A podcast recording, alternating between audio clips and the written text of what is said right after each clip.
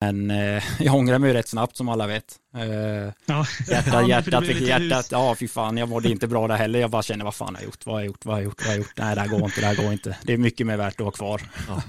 Så Mm. då till slut så gick det att lösa. Jag ringde ju sportchefen i med en gång och sa, nej fan, jag ångrar mig, jag ångrar mig, det går inte där, det går Nej. inte. Och han var ju skitbra då och sa, nej men ditt erbjudande står kvar, vi vill, vi vill ha kvar det, men ja. Och så kunde det lösas. Eh, Västerås blev inte så glada på mig, det var ju Filander som var där nu, så han, eh, nu innan, innan det här kontraktet så sa han till mig nu fan, nu gör du inte om som du gjorde förra gången, utan nu kommer du.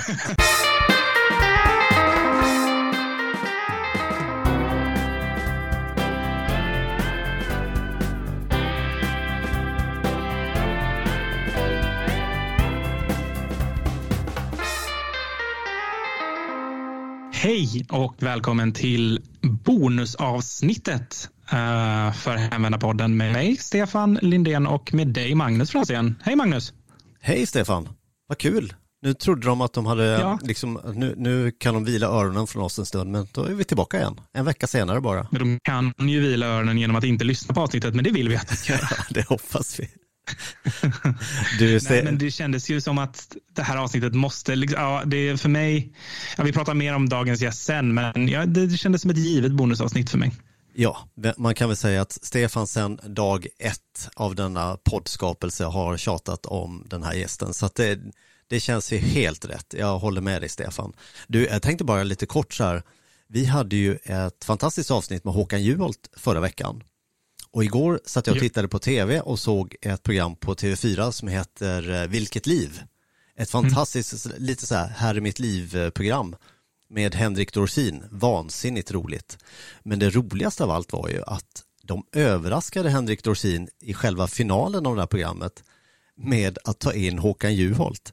Det här måste ni titta på, ni som eh, lyssnar och har lyssnat på Håkan Juholt-avsnittet. Gå in och kolla på det, det finns på TV4 Play. Helt fantastiskt skojigt. Snacka om timing. Verkligen. Han gjorde det, ja, det var klockrent. Mycket bra. Okej. Ja, det måste jag verkligen säga. Det, är ju, ja, nej, men det var sånt otroligt bra samtal med Håkan tycker jag. Eh, Det känns också som att väldigt många har lyssnat. Det tycker jag är roligt också. Verkligen. Men Ska vi, eh, ska vi börja förbereda för det här nu då, bonusavsnittet? Men det tycker jag. Eh, Jag är ju på distans idag så jag hoppas att jag inte... Nu, nu sitter jag inte på en byggarbetsplats på svärföräldrarnas hus på Öland längre så nu är jag i alla fall, nu är jag i alla fall i ett stängt eh, konferensrum här på jobbet och har lånat. Så jag hoppas inte det kommer in några kofötter genom väggarna men det, det ska, nog, det ska Ja. nog gå bra. Men dagens avsnitt, dagens gäst, alltså så här, det är ju, jag som du sa, jag har pushat ganska hårt för det här men det är ju inte varje dag man kan liksom få hem eller få hem hemvändarnas hemvändare, men framförallt få hit hemvändarnas hemvändare. Oskarshamns egna hockeyson och IKs nya lagkapten Oskar Engström. Vad är din relation till Oskar? Ja, men jag, jag känner inte Oskar mer än sådär, en, jag tror varenda Oskarshamnare känner ju igen det där ansiktet och, och leendet och sådär. Så att, eh, men däremot så känner jag ju eh, Oskars pappa, Thomas. Han sitter i styrelsen i Attraktiv Oskarshamn där jag jobbar. Och han är ju en sån här eh, näringslivsprofil som har varit med i många, många år. Så honom känner jag ju ganska väl och jag känner ju också hyfsat eh, din farbror eh, Lars-Christer. Så att eh, det är väl typ de, eh, ja, det jag känner till. Och du då Stefan? Nej, men det är framförallt ishockey skulle jag säga. Men, men i samband med att jag gjorde Eagles så gjorde jag mycket researchintervjuer och då snackade jag med både Fille som är Oskars eh, bror och jag pratade med Manne som också varit lagkamrat med, med Oskar. Så, så att på det sättet, eh, men också från ännu tidigare, liksom, jag var så på hockey, eh, liksom, jag var i USA en sväng, kom hem och då spelade Oskar i, i IK och jag kommer ihåg det liksom, när jag gick på matcherna och det var, liksom, det var en helt annan men, så här, fysisk älskad spelare från Oskarshamn som liksom bara spelade så här fysiskt och härligt. Man kände bara det här är en star in the making. Så att, eh, det har varit spännande att följa karriären. Det ska bli otroligt spännande att få prata med honom om just den här karriären och om hur det är att komma hem. Ja, men nu ska vi inte hålla folk på halster längre. Svårt Nej. snicksnackande hur trevligt det än är får ta slut. Och du har ju laddat på med en, eh, en riktig monsterpresentation. Eller hur Stefan? Jag hopp, ja, men såklart jag har. Den kommer här.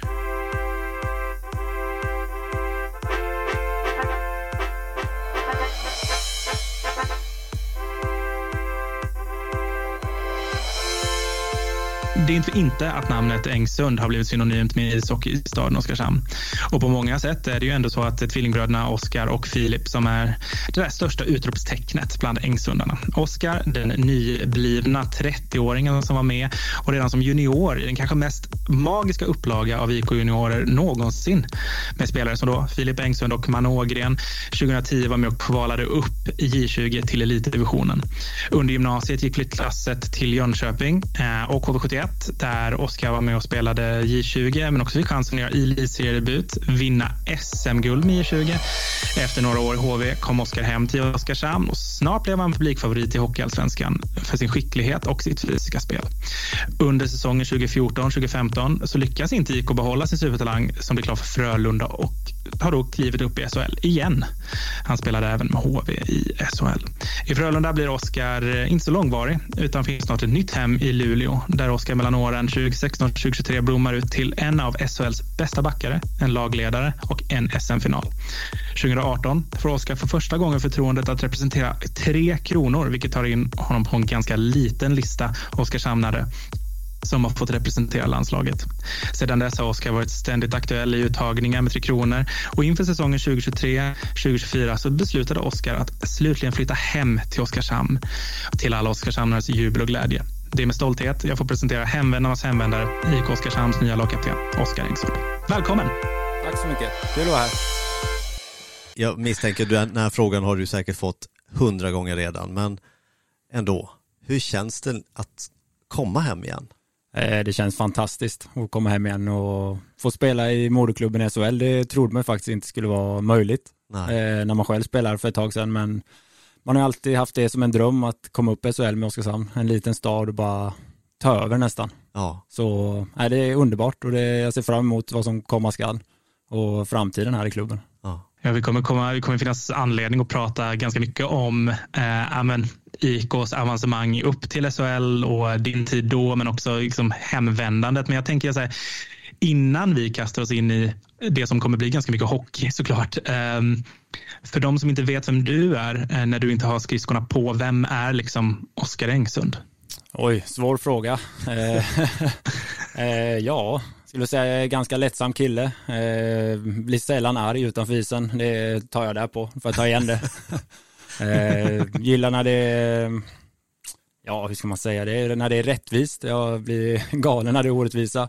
Och det blir väl så på isen ibland eh, när domarna dömer fel. Då kan man brinna till lite extra sådär. Men eh, utanför isen tycker jag väl jag försöker vara en glad, sprallig kille som eh, försöker sprida mycket glädje runt mig och försöker ta hand om omgivningen om man säger så. Då. Det är, det är väl i princip det och familjefar. Gillar att umgås mycket med familj och med mina barn. Jag tänker, eh, din pappa han är ju som jag sa en stark näringslivsprofil och, och din farbror han är ju en eh, riksdagspolitiker idag. Mm. Eh, och hockeyn den, den, finns ju överallt i Ängsundblodet verkar det som. Men, men hur är det då på de här släktträffarna ni har på den här ön, har jag sett någonstans på sociala medier, någon ö ni åker ut till. Ja. Eh, är, det, är det liksom politik eller är det hockey som diskuteras mest där? Eh, jag tror hockeyn tar väl över. Vi är ganska många som spelat. Även eh, pappa och farbror har spelat en gång i tiden här i IK. Ja. Jag var uppe i A-laget där och ja, jag vet inte vad de spelade, division 2 och 3 där någonstans var de uppe i. Eh, sen har jag även två kusiner som en spelar och en har lagt av. Han Ludvig då, Engsson, han pluggar ju i Örebro nu. Eller pluggar, han pluggade, nu jobbar han. Och sen Hugo då som ska spela i Åseda i år och försöka ta upp dem till ettan. Ja, det är ju eh, verkligen eh, hockey, hockeyblod. Ja, verkligen. Så han skrev på för Åseda han då efter eh, Kiruna-äventyret och Nybro där i slutet då. Var ju med på den resan när de gick upp. Men vi förstår med den här bakgrunden att Lars Christer han har ingen lätt roll att försöka lyfta upp politiken på släktmiddagarna. Det är, det är hockeyn som dominerar helt ja, enkelt. Ja, men ibland får vi ta tag i han med. Det händer för lite nu tycker jag. Ja, ja det är bra. Arenan, arenan. Ja, kom igen nu. Ja hur eh, den här ön blev jag nyfiken på. Eh, är det Furön eller var är det ni har ön någonstans? Det är ute i Mockebo är det. Där ute, precis ah, utanför, ah. vid båtbyggarbacken där. Så det är en fem minuters båttripp okay. ut ungefär med en slö båt då. med fraktbåten.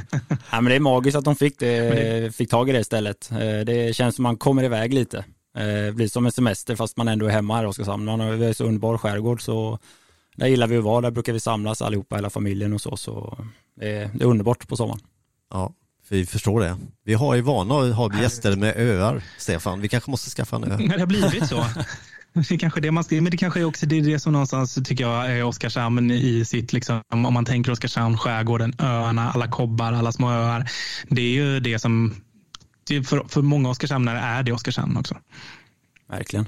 Um, barndomen, jag tänker att vi börjar där, vi brukar göra det. Och uh, vart är du uppvuxen och, i Oskarshamn och, och hur var det att växa upp i Oskarshamn? Eh, jag är uppvuxen på ett och samma ställe ute i Mockebo. Eh, ett rött hus med stor trädgård så vi har haft alla möjligheter att vara ute och leka och spela landhockey, fotboll, allt möjligt. Så eh, det är där utifrån jag är. Så Mockebo är stället man ska vara, känner jag. ja, men hur, hur, hur var du då när du var liten grabb? Ja, jag var väl sprallig och busig måste jag säga. Det var inte ofta eller ja, det var ofta lärarna fick eh, ta lite snack med mina föräldrar att man var busig eller gjorde lite hyss och lite sånt där. Började redan på förskolan och gick upp redan i, gick upp i skolan sen med. Men sen började jag lugna ner mig när, vi började, när jag började i sjuan där ungefär. Började bli lite mogen kanske. ja, det var så här att jag jag kollade faktiskt, Anders Ekblad han klipper vår podd. Mm. Eh, han har tydligen haft dig i skolan. Ja, han har haft, han har haft. Så jag, frå jag, frågade honom så här, men du Oskar Engsund, vad, vad tänker du då? Vad tror du det första ordet eh, han sa var? Du sa det nyss, ja, busig. busig var ordet. Eh, så att, Jag satt och lyssnade på han, det tror jag. han är ju startat, han är musikkarriär nu. Ja, det stämmer. Han har slått om. Ja, för fasen. Mm. Grymt duktig måste jag säga. Ehm, du har alltid haft eh, din, din tvillingbror också. Finns ni tvillingar? Ja, exakt. Jag och Filip. Ja. Var, var ni lika busiga båda två? Nej, han var lite lugnare. Var han var även busig. Det var väl han som fick mig att busa, tror jag. Han triggade mig att göra saker. Jag åkte alltid på, jag var så lättlurad av honom, så han eh, fick mig att göra allt. Sen så att han bara skrattade och jag blev utslängd, ungefär. Praktiskt att ha en tvillingbror ja. att skylla på. Ja, verkligen. Ja, absolut. Men när kom hockeyn in i ditt liv då? Eh, det kom in eh, när vi var ungefär sex år. Började vi väl vid fem, fem år började vi först tror jag. Eh, men eh, jag var med en träning då. Det var vår kusin Ludvig som fick dit oss först. Eh, så åkte Fille och testade men jag tyckte det inte var lika roligt för jag fick en tackling första, första träningen. Eller var någon som körde på mig. Det var ingen tackling så men jag krockade med en kille. Och då tänkte jag, nej fan det här gör ju ont, det här vill inte jag vara med i. Så då la jag av men sen året efter så fick de med mig igen då och då kände väl jag att ja, nu ska jag göra sånt där. Så jag började rätt tidigt med mitt fysiska spel. Även fast vi inte fick, men eh, så jag fick några tillsägningar. Min eh, farbror Lars och pappa där fick eh, hålla tillbaka mig några gånger. För det, jag kände det är inte jag som ska ont, det är de andra i så fall. Så, så det, ja, då, ja, sen när det kom in då började jag gilla det mer och mer. Det var kul att få ut allt det där. Så det här fysiska spelet som du delvis är känd för, det, det, det är egentligen bara hämnd nu för den här första tacklingen du åkte på. Exakt, ja. det är hämnd. Jag kommer inte ihåg vem det var, jag kommer inte ihåg vem det var dock. Jag ska väl tacka han lite kanske. Ja. det, det, är en ganska kul liksom, att, att det var liksom, tänk om du inte hade blivit överkörd första träningen, då kanske du inte hade liksom, utvecklat den fysiska stilen, då kanske du hade varit en helt annan spelare. Då, kanske jag hade varit lite skicklig och lite mål istället, det hade varit bättre kanske. Fast det tycker jag, det känns, jag som följer och följer så här, men SHL ganska mycket. Jag tycker du hamnar i målprotokollet oftare och oftare. Ja, jag försöker följa med upp. Jag tycker det är roligt med anfall, men eh, jag har fått prägeln på mig som defensiv, så jag försöker på det i första hand och sen följa, köra offensiv i andra hand. Var, var det så att Filip lurade dig även där? Att Oskar, du kan spela back så kör jag forward. Exakt, han gjorde poängen och jag fick ja. sitta utvisningsbåset ja. ungefär. Ja. så blev jag väl hans lilla skyddsling där, vare sig han ville eller inte skönt att ha en skyddsling. Eh, fanns det några andra sporter liksom, eh, som var något annat än hockeyn? Ja, vi höll på med hyfsat mycket ändå. Vi spelade mycket fotboll i AIK. Eh, gjorde vi. Eh, sen eh, höll vi även på med innebandy ungefär en, en säsong. Sen avslutade vi det. Jag tyckte det inte var så kul eftersom det inte var så mycket närkamper och sådana här grejer. Sen även om vi testade på brottning har vi testat på ungefär ett, ett år också.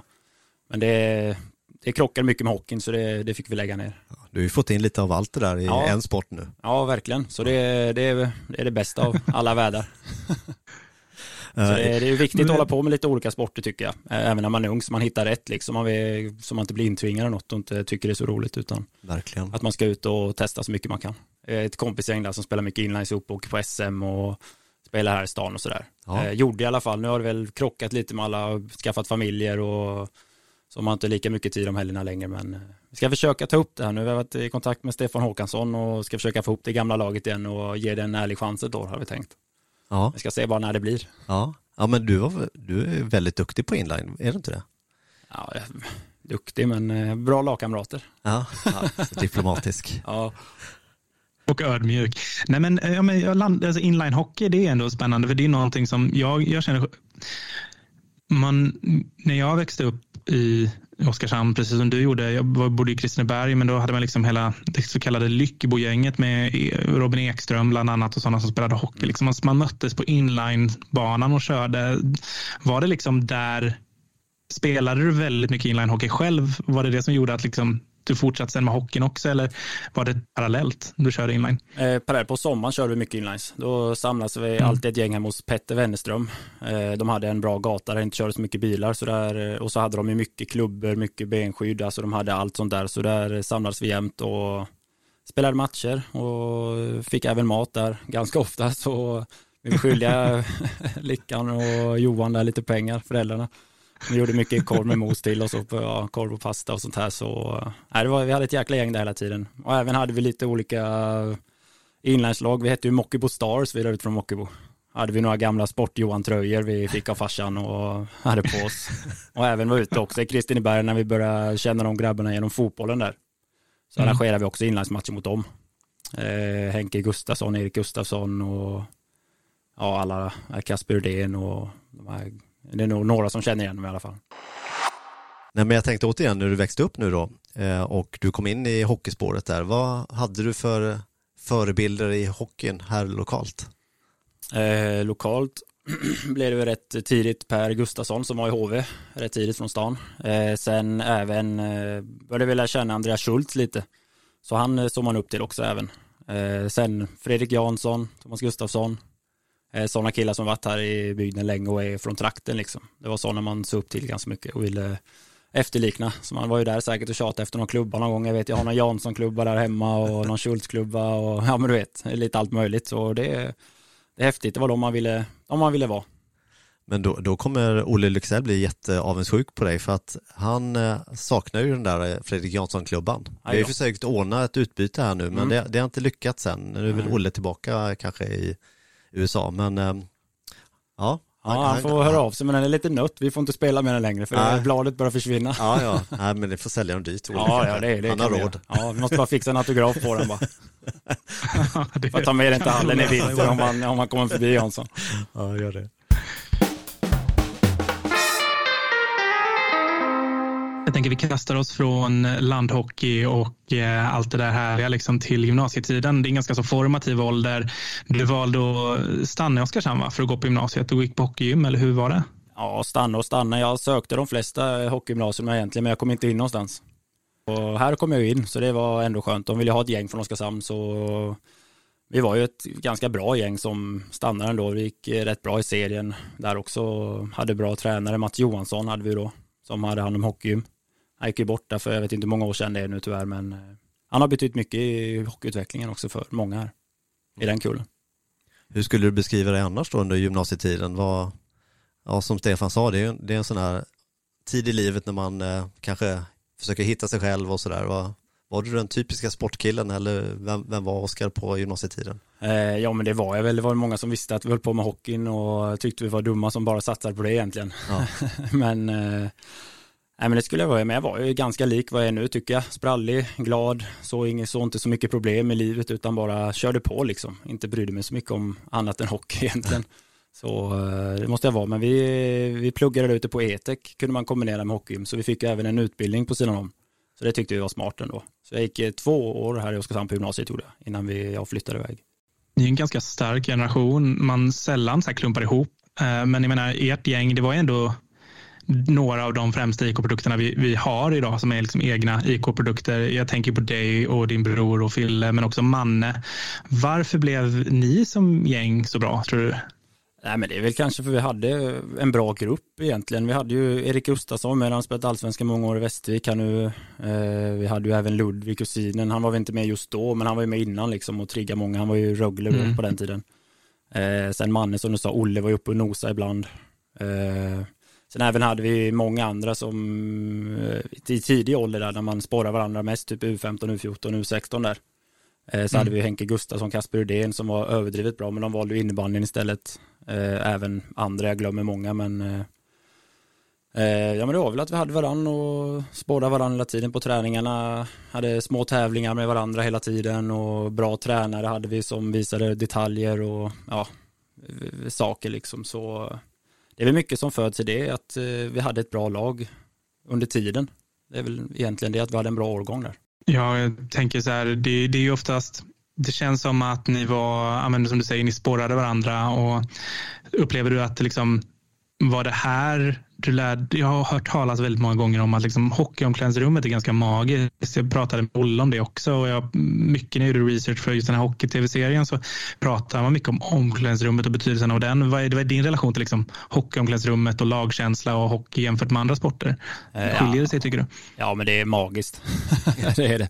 Det är underbart mm. att vara där inne. Det är, vi pratar om allt möjligt. Eh, mycket skitsnack men även mycket seriösa grejer och sådär. Så man lär ju känna alla på djupet jättefort. Man sitter ju många timmar där inne i heter omklädningsrummet eller om man tar en kaffe i soffan innan träningarna eller mellan träningarna eller något sånt där. Och sen eh, har vi även många busstrippar ihop. Där många, där vi är mm. hela tiden liksom, har fyra, fem timmar om, om dagen nästan i buss. Så där eh, blir man ju också tight som bara den. Det är som omklädningsrummet egentligen. Så eh, mm. nej men det är mycket som händer där inne som är mycket roligt men även seriösa grejer också. Jag, jag kommer ihåg, jag har faktiskt spelat hockey för länge, länge, länge sedan som pojklagsspelare, några säsonger. Ehm, och det har ju pratats mycket om eh, den här kanske machokulturen inom hockeyn och, och, det upplevde nog jag när jag när jag som väldigt ung grabb kom in i ett hockeyomklädningsrum första gången. Tycker du att det känns annorlunda idag eller är det, kan det fortfarande vara lite, lite på gränsen till för grabbigt liksom? Eller hur är det? Lite både och. Jag tycker den har försvunnit mycket, mycket mer än vad det var förr när man kom upp. Om man bara tar när jag kom upp när jag var junior så var det ju värre än vad det är idag om man säger så. Mm. Det har blivit mycket bättre och lugnare ett omklädningsrum på den fronten. Mm. Men eh, ja, så det är mycket bättre nu måste jag säga. Mm. Ja men det är skönt att det ja. går åt, åt rätt håll. Exakt, sen är det ju mycket, det roligaste är ju när man är 24-25 killar att det är så mycket pers olika personligheter som kommer in i ett rum. Eh, så det blir ett jäkla hålligång på det sättet. Det ska vara några pajasar och några seriösa och några, ja, lite allt möjligt. Och mycket nationaliteter nu också, så man får ju lära av lite allt möjligt, så det är skitkul. Ja men det är, det är ju härligt, så ska det vara i en grupp också. Jag mm.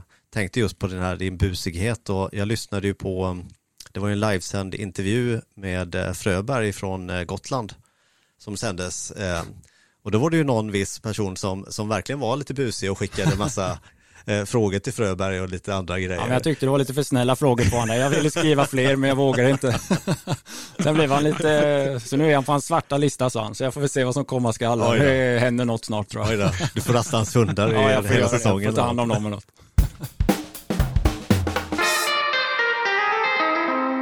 Um, 2010 så får du liksom för första gången förtroende till en A-lagsmatch. Um, hur, hur, kom det sig att du fick hoppa upp och köra med de stora grabbarna? Tror du? Var det med Oskarshamn eller? Ja, det var med Oskarshamn. Ja, mot Leksand där, eller mot Bert, när jag var med Bertilsson där.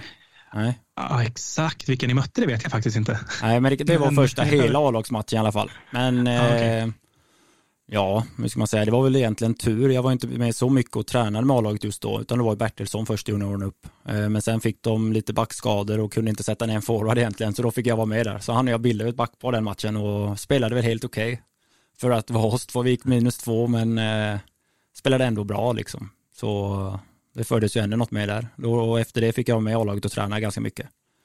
Eh, så, man, eh, så jag hade lite tur att komma upp där när det blir lite skador och man inte kan fylla på med annat folk så ja, fick man komma upp och träna och tränaren gillar en vad man gör på isen och då är det bara att fortsätta köra. Hur kändes det att komma upp så här Hur första? var den känslan liksom? Ja, precis. Ja, den var eh, nervöst. Eh, man, jag fick ju veta på morgonen att jag skulle få med och träna med A-laget bara. Sen kanske tre, fyra timmar innan matchen så ringde de mig, du, du ska spela idag, vi får inte ihop lag, så du ska vara med. Så man hann inte tänka så mycket, det var bara nästan att åka till ishallen och dra på grejerna och sen ut och köra. Men det var riktigt nervöst, kommer jag ihåg, så var det mot toppklubb också. Ja. Så man var ju taggad och nervös som jag sa innan, eh, så man vill ju inte göra bort sig direkt och sen vill man ju givetvis sätta en fin propp så folk kommer ihåg en. jag vet inte om jag lyckades med, men Eh, nej, det var en riktigt häftig upplevelse att komma in och skriva in på isen där man har sett upp till folk innan och nu är man där själv för mycket publik och allt sånt här. Så det var en magisk känsla. Det blev ju ändå 16 matcher den säsongen. Och, eh, var det där någonstans du fattade att du ändå du, hade, du var ganska okej okay på det här med hockey eller hade du liksom förstått det innan att du var duktig på det? Eh, så bra hade jag inte förstått att man kanske var att man fick testa på A-laget, men jag hade ju fått hoppa över J8 och komma upp i J20 direkt eftersom det var också två mm. backar där som la av. Eh, Reinhardsson och eh, vem var det mer? Kommer jag inte på vem det var bara för det. Ja, ja, skitsamma. Men då tog Mats upp mig till eh, J20 där istället för att jag skulle börja i J8. Eh, så då fick jag chansen att spela med de ännu större killarna som var tre, fyra år äldre än mig. Eh, då utvecklas man också på det sättet. Eh, jag hade ju storleken men kanske inte fysiken för det riktigt än men Martin Ågren som jag var backpartner med tog mig under vingarna och tog med mig till gymmet typ för första gången. Till början, han började benböj liksom 100 kilo och körde uppvärmning på. Ja, det var typ min max. Så det var bara att bita ihop och bara köra. Så det är tur ryggen höll där ett tag. Vad är max idag då? Oj, det var länge sedan jag maxade men eh, jag kan ligga på en 180 kanske. Något sånt där men jag kör inte mer än 150 nu tycker jag. Nej, det... Ryggen pallar inte längre. Strax under du och jag, där du och jag ligger va Stefan? Ja, skulle jag köra 180 så tror jag att jag eh, inte skulle ha en rygg kvar. ja, det är bra med fyr. Man kör inte på så mycket tunga vikter längre så det är jättebra. Det har utvecklats där också. Det är mycket mindre skador på den fronten nu så det är skitbra. Ja. Skönt. Ja, verkligen. Sen blev det ändå så att du flyttade till Jönköping. Mm. Var det 2011-2012 där som du lämnade? Ja, någon gång då. då. Ja, hur kom det sig då? Eh, men det var ju den där första A-lagsmatchen. Då hade de ju eh, Anders Olsson nere på sportchefsintervju som var då HVJ20s tränare. Så fick jag vara med i den matchen av slumpvis. Eh, så var ju han där också. Och sen dagen efter den matchen så fick jag bara ett sms och ja, när, när packar väskan och flyttar upp till Jönköping egentligen. Och jag fattade ju ingenting, jag undrade vem det var liksom. Jag trodde det var skämt. Ja. Men så ringde han sen på eftermiddagen och sa, nu har jag fixat en lägenhet till dig här i Jönköping, det är bara att komma upp och börja spela här nu. Och jag förstod fortfarande inte vem det var. Jag sa, nej men lägg ner nu. Så jag tror jag klickade han till och med. Jag tror det var på skoj liksom. Men sen eh, fattade jag ju, det var han av mina coacher och sådär. Bara, men du ska svara på han, det är HC20-tränare liksom. Eh, så då eh, tog vi väl ett seriösare snack. Han ville ha upp mig och gillade min spelstil och det jag stod för liksom på isen. Så det var riktigt häftigt att en toppklubb på den tiden då ville, ville, ville ha upp mig. Ja. Vi läser ju nu i, nyligen att uh, Herman Träff uh, har lämnat uh, för HV mm. och det är andra duktiga, talangfulla unga spelare som lämnar Oskarshamn. Mm. Vad tror du det är som behövs här för att man ska behålla alla de här talangerna istället för att de åker iväg någon annanstans? Eh, när jag lämnade så var det väl mer att eh, då var ju IK inte lika stort som det är nu utan då var ju HV största i Småland. Eh, Växjö på gång men eh, inte lika stort. Eh, då vill jag ju bara spela där liksom eh, och försöka utvecklas ännu mer. Eh, men nu för tiden när vi ändå är en bra klubb i SHL, eh, ligger lite efter här och där i vissa grejer. Vi är fortfarande en liten klubb på det sättet om man jämför med de här större föreningarna. Eh, då är det is, isytor och eh, ytor överlag som saknas. Vi har ju knappt omklädningsrum till alla. Eh, ja, och sen träningstider hörde jag Olle var inne på, jag lyssnade på podden med han också. Det stämmer ju alltid. Vi tränade ju förr när jag spelade också vid nio på kvällarna, tio på kvällarna till elva. Så ska man hem, sova, upp till skolan, ja men du vet allt det här. Så det får inte plats många och nu när vi utvecklar damlag och allt det här också så blir det ytterligare många lag som ska in. Då blir det också skittider egentligen. Eh, så många kanske väljer att lägga av på, på grund av det. Eh, så jag förstår de som söker sig bort för att få bättre tränings, eh, som säger, träningsmöjligheter och utvecklingsmöjligheter. Men, men det verkar ju vara på gång här i Oskarshamn och jag hoppas det händer nu istället för flera år framåt egentligen. För vi behöver utveckla, om vi ska utvecklas mer än vad vi har gjort så, så behövs det att vi har fräschare anläggningar och mera isytor. Du får bearbeta Lars Christer eh, mycket hårdare på ja, släktmiddagarna. Ja, exakt.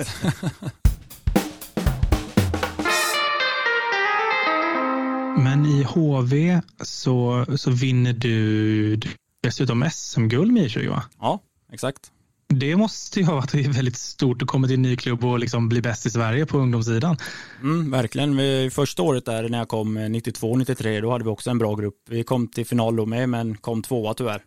Tog silver första mm. året. Eh, då hade man en jävla revanschlust. Eh, så fylldes det på med bra 94 efter 92 eh, när vi var för gamla. Så var det ett bra lag men sen också innan slutspelet så åkte ju A-laget ur. Så då fick vi ner eh, många grabbar därifrån. Då fick vi ner William Karlsson, Filip Sandberg, Anton Bengtsson.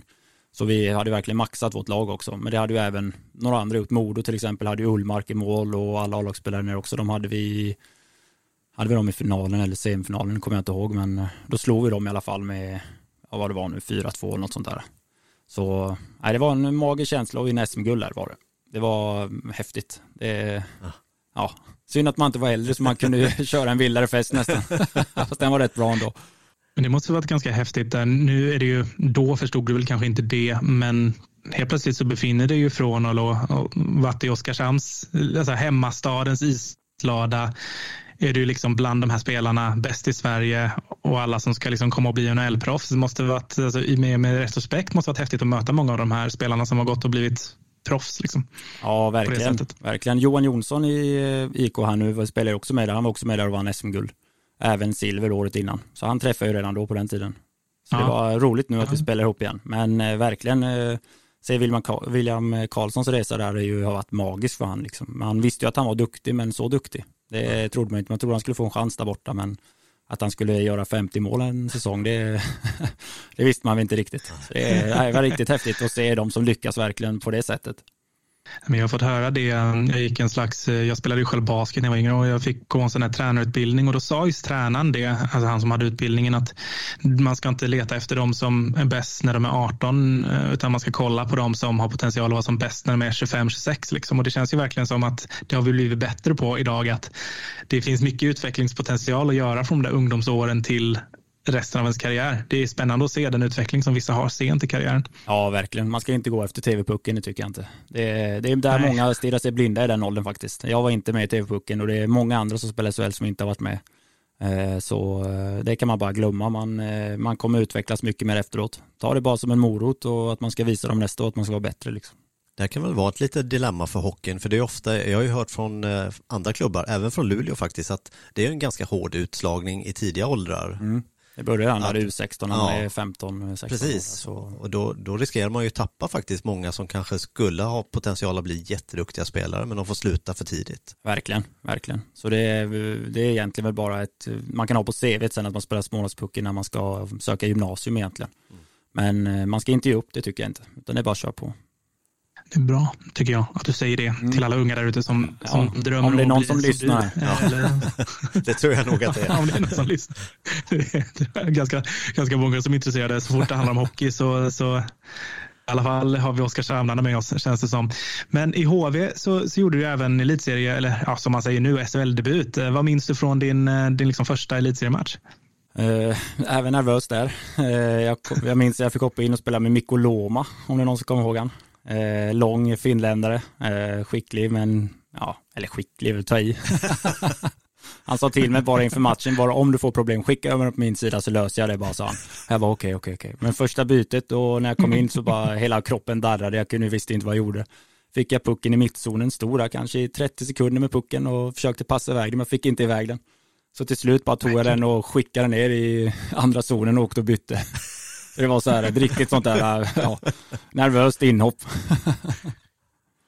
Ja men det är väl härligt att höra då. Jag tänker många kanske tror att man, ja det är bara en själv som är nervös och sådär men Nej, det... alla har vi varit i den där situationen på något sätt. Vi har inte spelat SHL-hockey men det finns andra stunder i livet där man hamnar i den där. Ja, ja, ja, det var, nej, jag kommer ihåg känslan än idag. Men sen efter det släppte det väl lite, man kunde ja, köra lite med avslappnat men Nej, det var tufft, men eh, roligt. Ja. roligt som var det. Fick du in någon propp då? Nej, inte just den matchen kanske. Nej. Jag fick väl nå fem byten till, sen sa de nej, men det är nog det. men var det sen säsongen efter som du blev utlånad till IK Oskarshamn igen? Ja, exakt, under lockout-säsongen där va. Ja, just det. För jag var med och mötte Anse Koppet där och eh, Bobby Ryan var det han som var i Mora. Det var ja. den matchen jag kommer ja, ihåg mest i alla fall. Det var rätt häftigt att vara med just och spela mot dem där. Ja. Så det var jättekul att hem och, hem och testa och spela allsvenskan igen också. Och se om man har kommit någon längre i sin eh, karriärutveckling. Ja, liksom. kändes det så då? Ja men det tycker jag ändå. Jag tyckte jag kunde ta, ta för mig fler mer och eh, ja, hänga med bättre i spelet. För Superlit är ju en bra liga men det är ju ändå ett stort eh, steg från Superlit till allsvenskan bara. Det är mycket som skiljer men eh, man ser ju det är många som klarar den då. Men Anse Kopitar där, det är ju en, en av, när han var som bäst var han ju en av världens bästa hockeyspelare. Liksom. Det måste ha varit häftigt och eh, det gick lite snabbare än vad man var, var van vid kanske. Ja, verkligen. När, han väl, när man såg det när han chillade och när han tog i. Vilken skillnad alltså. Han ville ju bara vara med och spela så brorsan fick bättre, bättre stats verkar det som. Han ville ju spela han hela tiden. Han sköt ju inte om inte brorsan hade rört pucken. Okay. Det var lite roligt att se. Det är fint ändå. Ja, det är fint. Det är egenskap. Ja, det är fint. Han kan lägga sig på den nivån. Jag åker ja. till en av världens bästa hockeyligor från världens bästa liga och latcha lite. Ja, exakt. är det så du har gjort med Filip hela tiden? Nej, tvärtom egentligen. Det är tvärtom. Han, han har burit mig upp.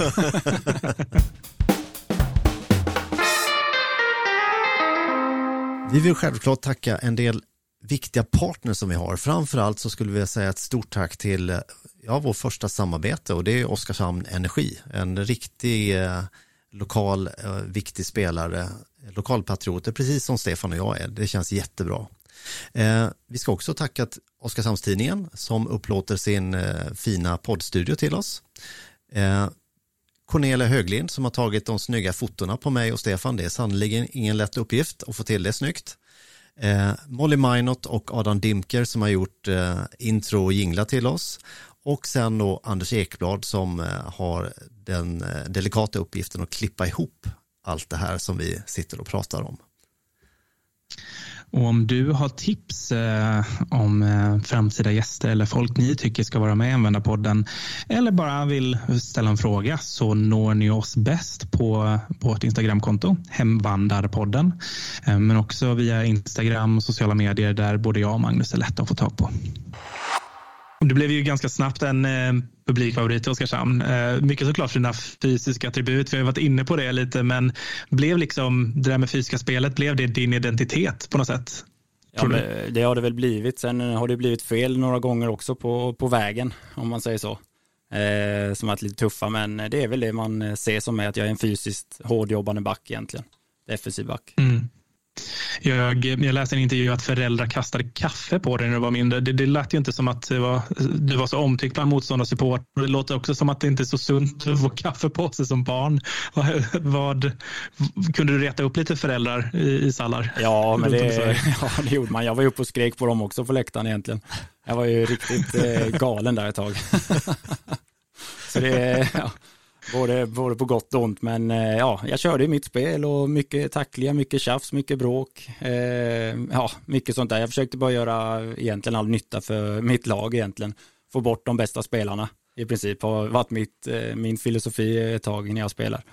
Försöka få dem i obalans och då känner jag att jag lyckas om de eh, blir arga på mig liksom, då, då har man lyckats. Om föräldrarna kastar kaffe då, man ja. kommer ganska långt på vägen ska jag säga. Ja, man kommer långt. Jag kan också tycka vilka föräldrar kastar kaffe på, på, en, på en tonåring. Kan jag också ja, tycka. Ja, Men det är en annan kritisk Deras unge jag råkar vara på där då kanske. Ja. Men ändå, man kastar inte kaffe på ett barn. Nej, nej, det gör man inte. Hör det allihop. Ja. Alla som lyssnar, kasta inte kaffe på nej. barn. Men, eh, bara en liten till om just det fysiska spelet. Vi kommer ju ha anledning att återvända till det. Men skulle du säga, du har ju gått ifrån att vara den där fysiska spelaren till att bli mindre av en fysisk spelare idag, även om du är en fysisk spelare. Skulle du säga att du har haft nytta av att, att ha varit så fysisk som spelare när du sen har blivit liksom, på något sätt utvecklat din spelstil? Eh, jo, men det, jag, det tror jag jag har fått ändå. För många vet om jag väl är inne där på plan så kan det smälla liksom. Då får man titta upp. Eh, så det har nog haft en liten nytta i, eh, i just spelet, men inte plånboken om man säger så. För om det blir lite fel, det är ju ofta, alltså det är ju egentligen 90 till 100 procent, eh, vad ska man säga, jag tappar jag ordet bara för det, men eh, det är ju den som, tack, ja, exakt, den som tacklar har ju största ansvaret. Så om det blir lite fel så ja, är det ju dens skyldighet och den blir ju avstängd liksom. Mm. Det spelar ingen roll hur det ser ut eller någonting utan eh, ja, man får verkligen se upp det. Sen nu har ju spelet utvecklats och går så himla mycket fortare också än, eh, än förr. Så det, det tacklas ju lite mindre idag, men även när det väl blir en tackling så kan det bli fel rätt fort, för det går så fort där ute. Ja, man har ju sett några hemska tacklingar som tagits sådär. Exakt, och det är ju aldrig roligt när det Nej. blir så. Det är ju riktigt tråkigt. Har så... du råkat ut för något sånt? Att du, att, eh, liksom att du har råkat hamna fel i en sån situation så det har blivit något? Eh, Att jag har fått den eller? Eh, Ja, gett- både och. Ja, jag, jag har ju gett några som inte är så schyssta. Ja. Eh, För det har blivit fel liksom. Har, någon har väl hoppat undan och då kanske man i ren reflex hoppar efter och så råkar man träffa huvudet, knät. Eh, lite sådana grejer har det hänt eh, som aldrig roliga. Eh, men eh, jag försöker komma bort från det med och inte bli så flängig när man går in i situationen utan gå in stilla och bara stå där nästan egentligen. Så man har ju lärt sig längs vägen också hur man ska hantera vissa situationer.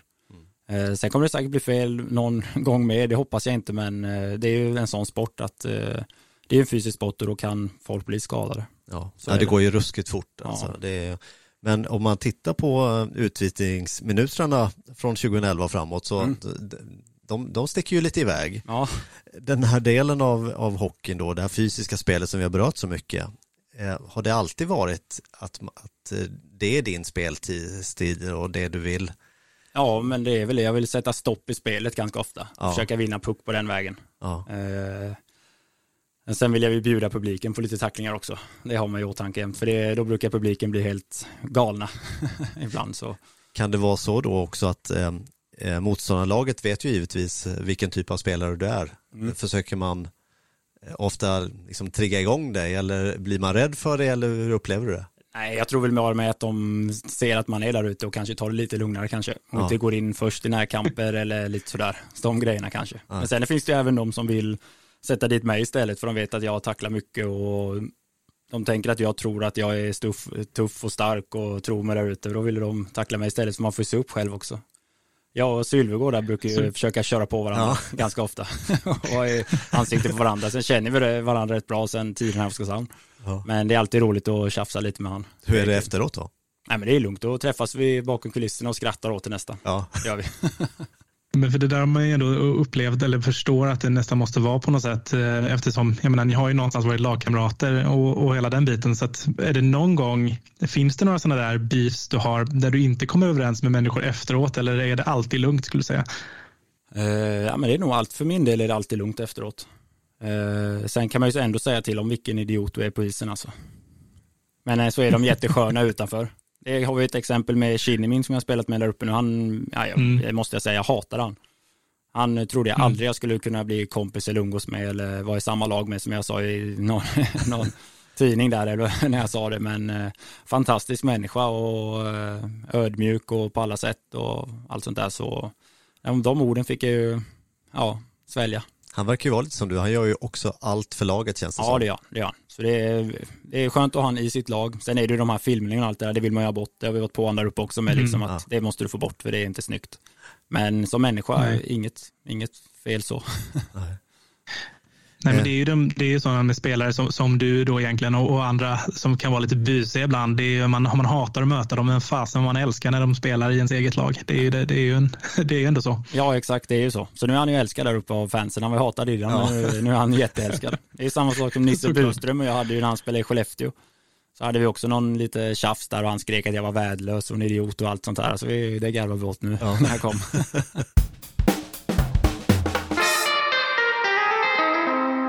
Vi kastar oss vidare tänker jag. Mm. Och det, 2014 var det dags för nästa flytt. Du drog till Göteborg en sväng. Eh, Berätta om Göteborgsäventyret lite grann.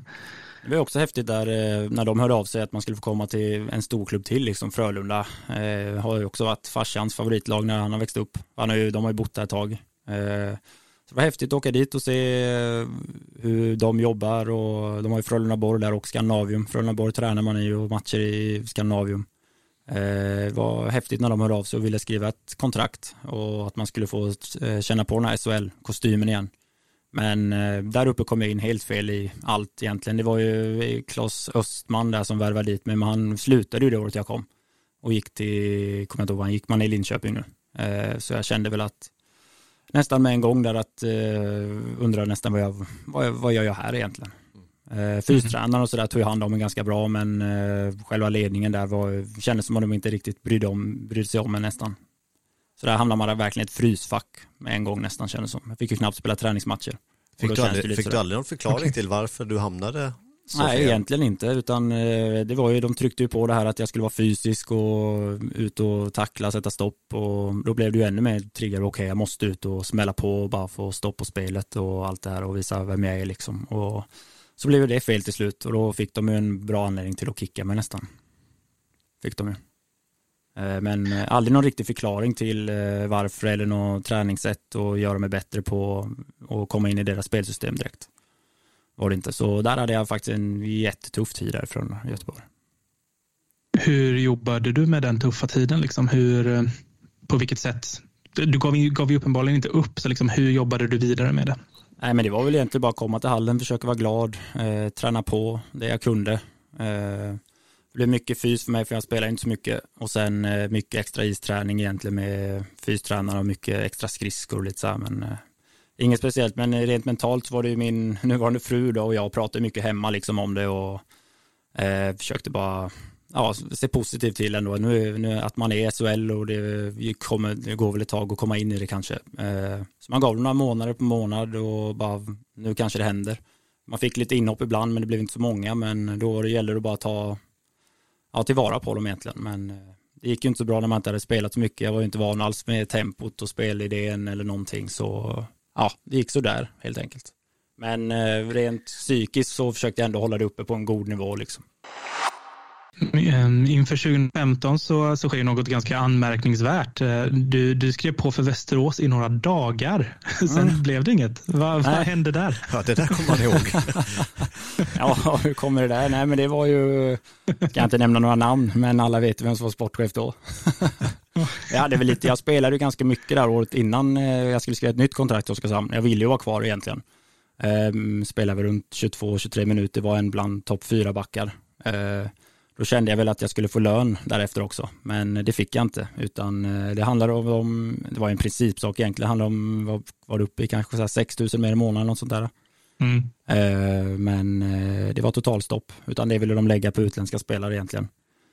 Och då blev jag sur, min agent blev sur. IK höll ju kvar sitt, de var inte sura på det sättet, men och då eh, så ja, surade vi väl ihop det egentligen och då hörde både Västerås och så här lite toppklubbar i allsvenskan av sig eh, och ville få dit mig också. Eh, men det var väl inte egentligen så mycket mer pengar där utan det var ja, någon tusenlapp hit och dit så det var ju skitsamma. Jag hade ju hjärta för Oskarshamn och ville vara här men jag hamnade i en liten, liten beef med sportchefen då och tyckte inte de ville ha mig på det sättet som de har använt mig om man säger så. För det blir ju en liten sån som i alla karriärer att man vill ju det man blir använd till ska man få betalt för. Och så vet man att IK under flera år tillbaka som har varit irriterad på att de behandlar egna juniorer som skit egentligen, måste jag få säga. Eh, och det är väl bara att ta ett exempel med Pierre Gustafsson där när han var en lovande junior och eh, blev lovad guld och gröna skogar egentligen av IK. Han sket ju åka till HV där, han skulle också till HV, men han sket ju det för han blev Mm. lovad en plats i A-laget och får många chanser men ja, men blev utanför med en gång och inte fick spela så mycket och allt så här. Så man hade ju det i åtanke också att de bryr sig inte om oss egna leden. De vill ju inte ha oss här egentligen och då kände jag väl det också att nej men de bryr sig inte, de vill inte ha oss här. Så det var väl som en liten, vad säger man, revolt, nej vad säger man? Ja, Ja, men absolut. Ja, absolut. exakt. Att Så det blev en säga. sån grej liksom att, eh, nej men då, fan då ska inte jag heller vara här om de inte vill ha mig här på det sättet. Eh, Men eh, jag ångrar mig ju rätt snabbt som alla vet. Eh, Ja. Ja, Hjärtat, hjärtat, fick hjärtat, ja fy fan, jag mådde inte bra där heller. Jag bara känner, vad fan har jag gjort, vad har jag gjort, vad har jag gjort, vad har jag gjort, nej det här går inte, det här går inte. Det är mycket mer värt att vara kvar. Ja. Så Mm. då till slut så gick det att lösa. Jag ringde ju sportchefen i IK med en gång och sa, nej fan jag ångrar mig, jag ångrar mig, det går inte där, det går Nej. inte. Och han var ju skitbra då och sa, nej men ditt erbjudande står kvar, vi vill, vi vill ha kvar det, men ja. Och så kunde det lösas. Eh, Västerås blev ju inte så glada på mig. Det var ju Filander som var där nu. Så han, eh, nu innan, innan det här kontraktet så sa han till mig skarpen, nu fan, nu gör du inte om som du gjorde förra gången, utan nu kommer du. och, Ja, det, ja.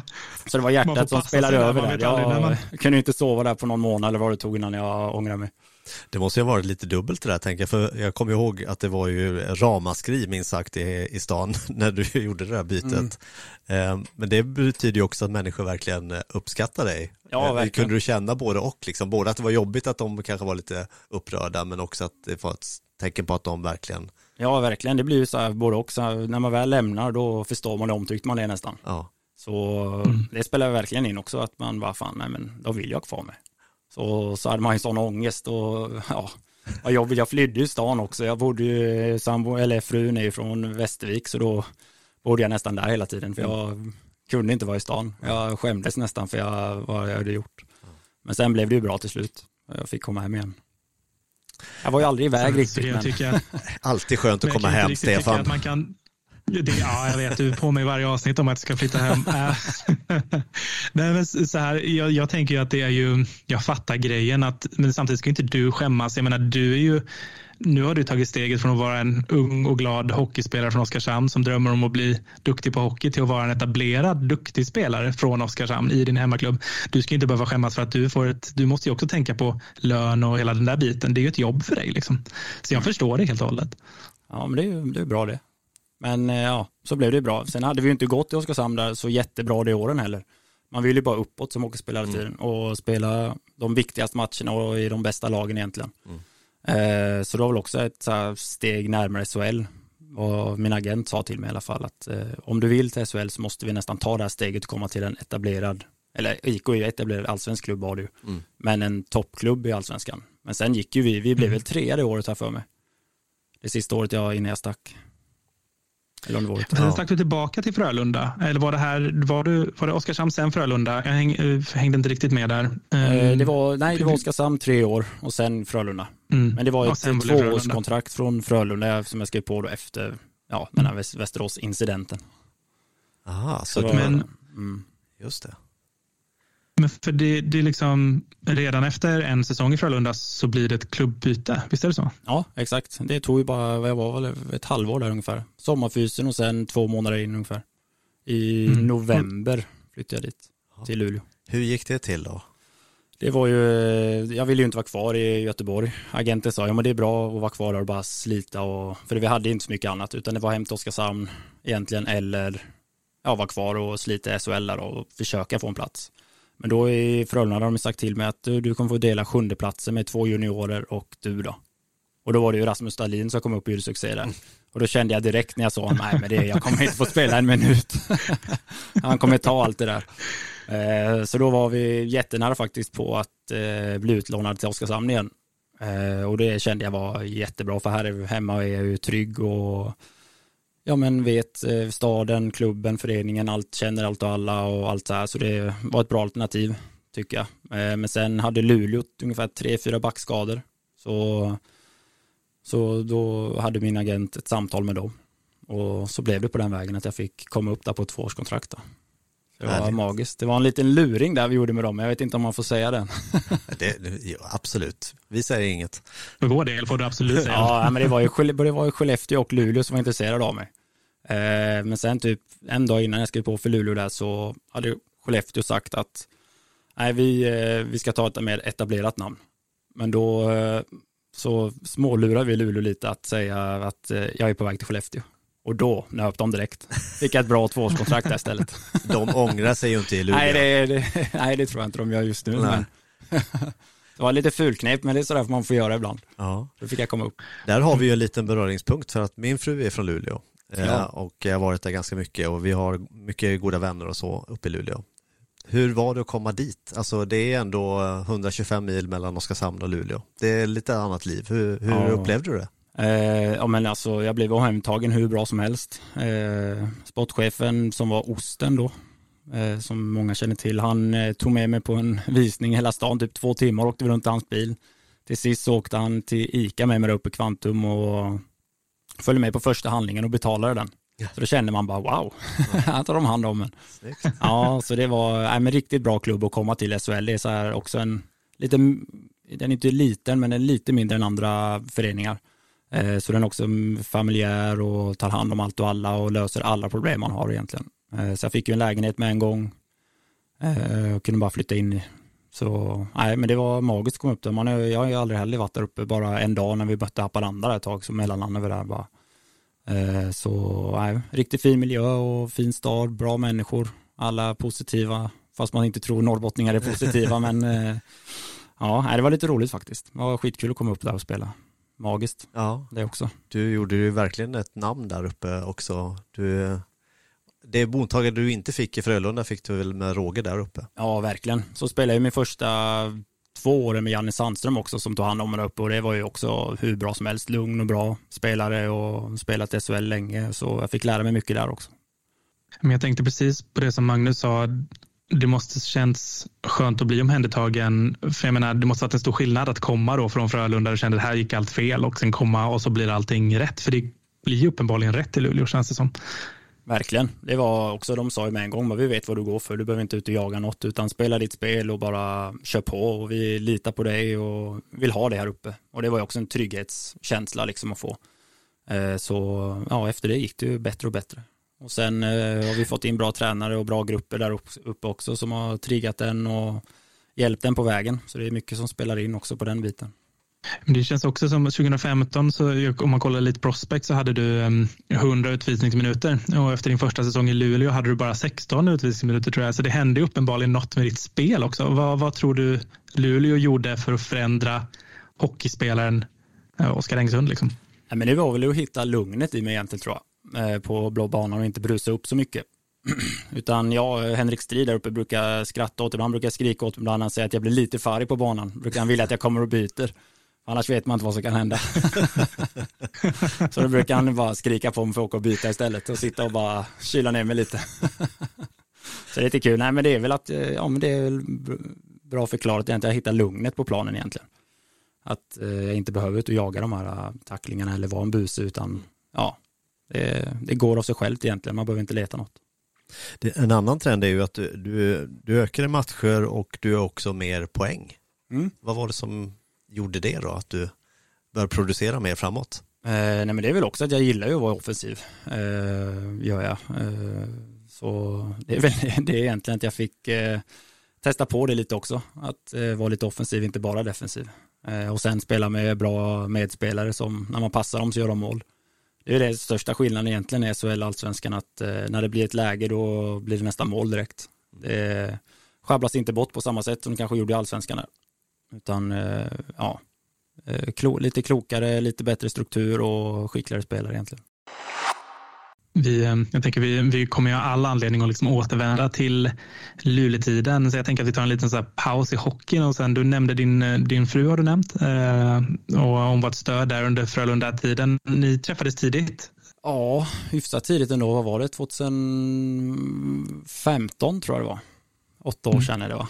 Ja, åtta och ett halvt. Ja. Det är sånt här man inte ska säga fel på. Nej, men 2015. kan ha varit det. För det är också under, under Luleå, det är här ni gifter er, eh, ni får mm. barn. Eh, det måste varit häftigt och liksom, du etablerar dig som SHL-spelare samtidigt som du bildar familj. Det måste varit otroligt stort. Ja, verkligen. Vi kände väl direkt, hon och jag, att det var rätt. Eh, så vi fick ju barn ganska fort. Vi har väl bara varit tillsammans i tre år ungefär innan eh, vi valde att börja skaffa familj. Eh, så nej, det har varit, det är ju allt det, man kan säga typ hela mitt vuxenliv har varit uppe i Luleå egentligen. Mm. Eh, mm. Ja men som du sa, fått två barn där uppe, gift oss, eh, köpte vår första lägenhet, första huset och all, hela den här biten. Så det är mycket man får, får med sig däremot och, eller där, därifrån och man har byggt upp mycket kärlek där uppe med staden och fansen och förening och allt sånt här så Ja, det tar emot också på ett sätt att flytta därifrån, men samtidigt som man flyttar till något man, eh, hur ska man säga det så det inte blir fel, gillar ännu mer då. Ja, nej, men det, det, men, tror du inte att det finns en stor förståelse även bland Luleå-fansen att, jag menar, moderklubben är ju alltid moderklubben på något Jo, sätt. jo, jag var och pratade till och med med fansen och allting om det. Så ja. eh, det var inga sura miner utan bara att jag skulle lämna liksom. Ja. Eh, så vi hade en fin stund där som vi pratade ut och alla förstod. Eh, det hade varit värre om vi gick till något annat lag tror jag. Till Skellefteå. Exakt, då hade, då hade, man, inte varit, då hade man inte varit mycket värd nu alltså. Då hade ingen velat prata om det. Nej men eh, för det var ju ändå så här, det är väl ganska logiskt att ni flyttar hem, inte bara för att IK Oskarshamn spelar SHL såklart, men jag menar hon är från Västervik som du sa mm. och det är ju ändå trakten, men hur hur känner kidsen nu liksom att flytta hem? Tycker de det är kul eller? Eh, de har ju lite kusiner i Västervik. Eh, så de tycker det är jättekul. Eh, men de saknar ju, de har inte börjat sakna, jo de saknar Luleå. Det gör de. De pratar mycket om mm. det och i början var det mycket, men ja, när ska vi åka hem? När ska vi åka hem till huset typ uppe i Luleå? Gröna huset kallar de det. Mm. Så då var det, nej men nu ska vi bo här nere. Finland har ju bara varit nere typ sex veckor på sommaren ungefär. Eh, så det blir en omställning för dem med att flytta hem, börja ny förskola, nya lärare, hitta nya kompisar. Hela den här biten för äldsta, min dotter där är ju fem år, ska hon fylla nu snart. Så hon har ett mm. år kvar på förskolan där. Eh, och det var väl också en stor faktor med att vi flyttade hem, att hitta kompisar i rätt ålder för henne och för sonen där också. Han är ju två, han brydde sig inte lika mycket men så det är bara positiva grejer och de har kommit in i det nu jättebra här nere och så det känns ju också skönt för den stressen har ju släppt också. Eh, men även så saknar ju hon sina kompisar där uppe så vi, har, vi ska väl ha lite brevväxling med hennes förra förskola, hennes kompisar och lite sådär så det kommer nog bli bra ändå. Jag tror att får man åka upp och hälsa på lite på sommaren där. Precis, vi, får samåka, som... vi kan samåka Oskar. Vi, ja, kan, det kan vi, vi, vi hyr en buss. Ja, det är perfekt. Men jag tänkte på, bara så att eh, alla förstår, men du när vi pratar om flytta hem, men du, ni bor ju i Västervik. Mm, vi, vi bor i Västervik. Ja, hur, hur kom det sig att det blev just Västervik då, inte eh. bosätta sig i Oskarshamn, för nu får du pendla lite grann och sådär Ja, också. exakt. Nej, men det började väl med att vi sa efter karriären så skulle vi bo där liksom och kom överens om att mm. det är dit vi flyttar. Att eh, frun flyttar efter mig nu, sen eh, ja, flyttar jag efter henne egentligen. Mm. Plus att eh, hon har hela sin familj där just nu hennes systrar bor där och eh, mamma så hon får mycket hjälp med barnen. Vi är ju borta ganska mycket. Ja. Eh, så det kändes som naturligt ändå att testa det när vi har bestämt att vi ska bo där senare. Eh, för barnens skull och inte flänga runt för mycket och flytta dem i onödan egentligen. Så det är väl så vi har grundat beslutet. Så nu hyr vi ett hus där i Västervik som vi ska testa ett år nu om det funkar då. Så får vi se sen om vi, vart vi köper vårt, ja, hus som vi tänkt att vi ska bo i länge. Vi ska skicka över fina förslag från Oskarshamn, Oskar. ja, jag gör det. Skicka många. På Hemnet-filtret på nu i några år. Ja, exakt. Jag brukar, brukar skicka till Stefan också regelbundet lite sådär, kolla det här huset. Ja, det kan lägga till dig på listan så kan det vi bjuda med varandra. Det finns ju en ö till salu där ute för den som har råd med dem. Ja, det är ju det är precis. Eh, jag har faktiskt varit ute på den ön någon eh, midsommar. Kompis föräldrar som, som har den. Väldigt, väldigt fin, men det känns som det är lite mer ett sommar, sommarboende. Ja, verkligen. Det är inget vatten och så där ute är det inte direkt. Men sen måste jag också nämna det om eh, min son så ingen blir arg här på premiären bara. Han vill ju ha Luleå-tröjan på sig. Han älskar ju Luleå-märket och Luleå-tröjorna. Men vi försöker få, få Antiko-tröja. Men de är tyvärr försenade till oktober fick jag höra. Så det blir svårt att, svårt att få på honom. vi får se, jag får gömma de där Luleå-tröjorna lite. Vi får acceptera att det viktigaste är att du inte har en Luleå-tröja längre, Oskar. Nej, exakt. Vi får ja. göra det. Eh, jag tycker jag själv som småbarnsförälder, jag har en, en snart blivit ettåring och fyraåring och kan verkligen eh, om man nu någon skulle ta beslutet att flytta hem förstå det där att de, de skaffar ju verkligen kompisar tidigt barn. Det, det känns som att här, även att man är fem år och såklart kan kommer komma in i det så förstår jag verkligen eh, att det, det är väldigt, det, det, jag blir berörd av att höra att ni ska brevväxla upp med kompisarna. Det är fint. Ja, men de vill ha lite... lite bilder på nya huset och nya förskolan, Luleåkompisarna och sådär, så det ska vi skicka upp här ja. snart. Eh, men säsongen 2018-2019 så händer det två ganska stora saker i Oskarshamns hockeyhistoria. Vi börjar med det första. Du blir uttagen till Tre Kronor för första gången. Mm. Berätta om det. Ja, det var också en eh, sån här historia som jag inte trodde på egentligen. Jag, fick, eh, jag hade något missat samtal och ett missat sms. Eh, så kollade jag, försökte jag leta upp det här numret först bara. Vad, vad kan det vara för något? För jag brukar inte svara när jag inte har numret inlagt. För det kan ju vara vem som helst ibland tänker jag. Men då var det Peter Popovic som hade ringt. Och då tänkte jag med en gång, vad, vad vill han mig? Vad är det här? Och så hade jag ett, ett sms från också som stod så här, ring upp mig när du har tid. Så ringde jag upp lite darrigt och var, hallå, hallå det var Oskar Engström här, jag såg du hade sökt mig. Och då så pratade vi på det, han var hur skön som helst. Jag hade inte träffat han innan så, eller pratat med han. Eh, så sa han det bara att de vill ha med mig på landslagssamlingen. För eh, det var en som hade tackat nej då, eh, som jag fick hoppa in istället. Så då, ja jäklar vilken känsla, alltså vad, vad glad man blev och ja, allt i kroppen bara exploderade kändes det som. Så det var en häftig känsla. Det är något man alltid har drömt om också som liten och dra på sig den tröjan så Nej, det var magiskt. Ja, alltså hur, hur var känslan att sätta på sig Tre Kronor-tröjan? För det är ändå en, det är ändå en särskild tröja. Liksom, ja, ja, men det var ju så fort jag såg den. Träningströjorna var en sak, de var också coola att ta på sig sådär, men när man väl fick matchtröjan där, när man såg så här, det var nummer 32 Engsund, eller om jag hade nummer 5 Engsund, kanske jag hade första. Eh, så var det bara så här, wow, det är ju min ju. Coolt. Och så när man nästan skulle sätta på den var man nästan lite darrig på händerna sådär. och sen var det ju nationalsången på det. Ja. Eh, så stod man där och nästan var, ja det var mycket känslor som kom i kroppen där när man stod på blå linjen och nationalsången kom på också. Och när man skulle spela sin första match med Tre Kronor. Jag var ju med och testade i U19 där ett tag men det, det var också häftigt men inte på samma känsla som när det är A-laget. Det var riktigt coolt. Ja, man kan inte ens föreställa sig. Häftigt. Det är en ikonisk tröja som sagt var det här med Tre Kronor. Och så var det ju på hemmaplan också där på Hovet var det, så det var ju mycket eh, supportrar och nästan fullt där på läktaren, så det var också en magisk inramning också på samma sätt. Ja, det tror jag det. Gud vad häftigt. Men, men liksom från och med att du har liksom kastats in i landslagshockeyn, för nu, är det ju, nu, är det ju, nu har du blivit uttagen några gånger ändå. Mm, det känns nästan som att du en gång per säsong får spela lite landslagshockey, eh, så att du, du är ju där uppe och nosar hela tiden. Kände du att det internationella intresset har ökat för dig? Och liksom, har du någonsin fått ett erbjudande utomlands ifrån eller har, har dina tankar vågat vandra iväg mot NHL och Nordamerika? Eh, NHL och det där har jag nog släppt lite. Eh, jag har haft någon eh, scout som pratade med mig för några år sedan. det var nog 2018 där bara som ville veta vem jag var som person och att de var lite intresserade och sådär men eh, då svävar man iväg lite och tänker bara wow, kommer det bli nu? Är inte jag för gammal nästan? Eh, men det blev ju inget. Eh, sen efter några till landslagsuttagningar, jag var ju i Tjeckien, Finland, Ryssland var vi ett, ett år och spelade. Och efter det fick jag väl lite mer smak. Eh, det var ju många KL-spelare med då. Så pratade man runt lite och alla sa varför kommer du inte hit och spelar? Jag bara, ja, men det är inte så lätt. Eh, varför är det ingen som har ringt och kollat liksom? Jag Bara, men hit måste du ringa själv och kolla. Och eh, då var det min agent liksom, ja men ringa och bara kolla intresset. Och då fick jag ju två bra lag som ville ha mig. Men som tur var han, jag hade ett kontrakt på bordet som jag tänkte skriva på den veckan. Eh, från ett KL-lag då. Eh, som tur var gjorde jag ju inte det för då bröt ju kriget ut veckan efter. Eller om det var bara dagarna innan jag skulle skriva på det där. Så jag hade riktigt tur Mm. för det hade jag aldrig haft eh, någon ekonomisk eh, möjlighet att köpa mig ur liksom. Nej. Så Nej. tur i oturen eh, vad som hände. För det har varit riktigt häftigt att testa på att lira i en annan liga på, som är, ska vara snäppet bättre då. Mm.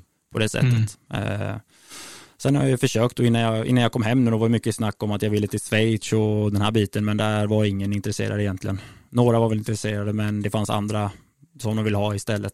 Så där Mm. blev det ju inget. eh, Men så hade jag ju ett tyskt topplag som ville ha mig, Mannheim, var ju på mig ganska mycket. Eh, Men eh, jag kände väl att det vägde mer över att komma hem och få spela här i en bättre liga, för tyska ligan har ju lite sämre rykte för sig på den biten, så jag ville, jag ville komma hem, då hade jag bestämt mig liksom att eh, jag ville komma hem. Mm. Så lite, lite intresse har det varit och det har väl varit drömmen att spela utomlands, men eh, nu har jag ju lagt den bakom mig när jag skrivit ett sånt här långt avtal här hemma. Precis. Men, men om vi går tillbaka till den här då 2018-2019, Mm. vi sa ju det, två stora saker, det var Tre Kronor, men sen var det också det att IK Oskarshamn gick upp i SHL. ja, Hur, hur tänkte du då när det inträffade? Nej, man tänkte ju det, jag vet inte om jag var ensam, man tänkte ju nej men det är visst, de är med och spelar lite när de ut AIK där va. Och sen eh, var det Timrå efter AIK direkt. Ja. Ja, Ja, och då tänkte man, ja ja men nu, nu har de gjort sitt där när de firar efter AIK där liksom och vann, vann det. Eh, Men eh, sen spelade de ju bra mot Timrå och vann matcher och allt det här och man bara satt där, i, jag hade ju IK-tröjan på mig varje gång, tvingade på frun en IK-tröja och Ingrid och min, eh, min dotter där som var, ja vad var hon då, hon var ju inte ens ett år nästan, tvingade också på en sån här Ja, IK-kostym nästan, så vi satt där och hejade och för då var ju brorsan med i laget också, så det var extra kul. ja. Nej, det var vilka, nej herregud vilka matcher alltså. Jag satt och var så nervös i soffan och satt och skrek och hade mig. Så det var, nej vilken känsla. Och sen när de hade Timrå sista matchen där uppe och bara göra 1-0, 2-0, 3-0. Nej, det var helt sjukt. Då, Ja. ville, då ville man vara med alltså. ja. Då tänkte man, var, varför sitter jag här uppe? Jag ska ju vara där.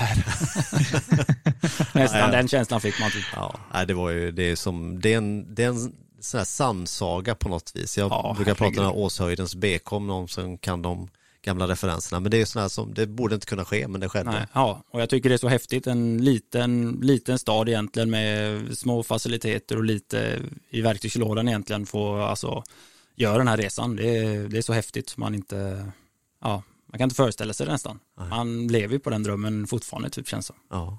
Men då innebar det ju också att du visste att du skulle få möta din tvillingbrorsa i SHL. Mm. Hur gick snacket där? Ja, det var, det var speciellt. Vi pratade mycket om det. Och han sa hela tiden, nej men håll inte igen, håll inte igen, kör bara, utan men det var, nej det gick ju inte, utan det var, det var första matchen här nere i BG så sa Strid till mig bara, nej jag, jag funderar på att sätta det i den här matchen. Han såg på mig hur sprallig jag var, jag var så här, vet, jag var inte där nästan, jag var så nervös och borta för att få spela den matchen. Men eh, ja, det gick ändå. Men eh, ja, det var mycket känslor då också. Man vill ju, man vill ju inte möta moderklubben, man vill spela med moderklubben. Det är så det är. Ja. Relationen med brorsan idag, hur, eh, hur ser den ut nu? Han huserar ju i Södertälje numera. Ja, exakt. Nej, men den är fortsatt god. Vi ses ju inte så ofta längre som vi vill, men det är de här fyra veckorna på sommaren, knappt det. Men den är god, vi pratar ofta i telefon och mycket Facetime. Han har ju också fått en dotter som fyller ett här nu om några månader, så det är riktigt kul och den är, den är bra fortfarande. Mm. Han har rotat sig bra i Södertälje. Ja, då han. han bor ju kvar i Stockholm men eh, spelar Södertälje. Han gillar också den föreningen och alla runt omkring. Så han, han trivs jättebra där uppe. Mm. Vi får väl se om det kan bli någon sån här tvillingåterförening så småningom då. Det skulle ja, ju vara det, härligt. Det hade varit härligt. Det hade varit så häftigt och det tror jag många IK-supportrar hade älskat. Ehm, säsongen 2019-2020 så blir du assisterande lagkapten i Luleå och eh, man kan ju då se dig som en av de mest solklart ledande profilerna i laget. Det känns som ledarskap är en del i din roll. Du pratat om det förut också. Liksom, vad tror du, eller när började du ta den där ledarrollen på isen och vad gör dig till en bra ledare tror du? Eh, men först är väl att jag kör laget före jaget egentligen på isen. Eh, jag tänker ofta så, utan jag struntar i om det är jag som eller skiner ut om man säger så, eller om det är någon annan. Utan jag bryr mig om bara om laget vinner liksom, egentligen. Eh, sen i omklädningsrummet så försöker jag väl vara en glad och ja, sprallig kille som ja, försöker prata med alla och bara ta hand om alla så alla har det bra. Så ingen kommer på Eh, så ingen kommer utanför eller något sånt där utan att alla har en bra stund där liksom. För det är ju vi som ska göra det tillsammans. Så eh, det är väl det egentligen. Eh, sen finns det ju andra som har bättre kunskaper än mig i det där. Jag kanske är lite för snäll ibland för att ta tuffa beslut, men det är något man får jobba på det också. Så egentligen ska jag bara vara mig själv och försöka sprida glädje och försöka bra, en bra stämning i gruppen egentligen. Det är, väl det, det är väl det de ser hos mig. Det är svårt att prata om sig själv på sådana lägen. Ni får fråga Filander, fan, eh, vad fan är sugen på att ta mig egentligen? Ja, vi, vi, tar, vi tar den frågan vidare. Ja, gör det. Men jag tycker det känns bra ändå. Det är kul att få sånt ansvar också. Man växer som människa och som person i, i det så jag känner att det var rätt riktning i karriären att ta. Sen är det ju stora skor att fylla, det är det ju. Eh, Enga har ju varit i, har han varit i åtta år, kapten och sånt där.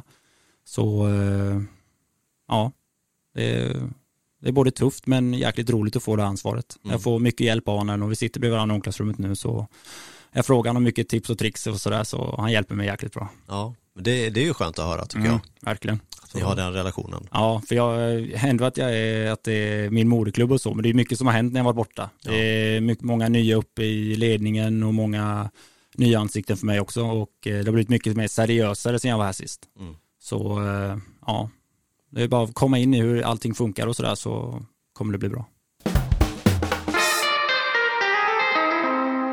vi har ju snackat om ledarskap och lagkaptensrollen, men jag tänker liksom om vi pratar, går tillbaka till IKs första säsong där i SHL, så um, det var ju coronasäsongen som någonstans räddade IK kvar i SHL.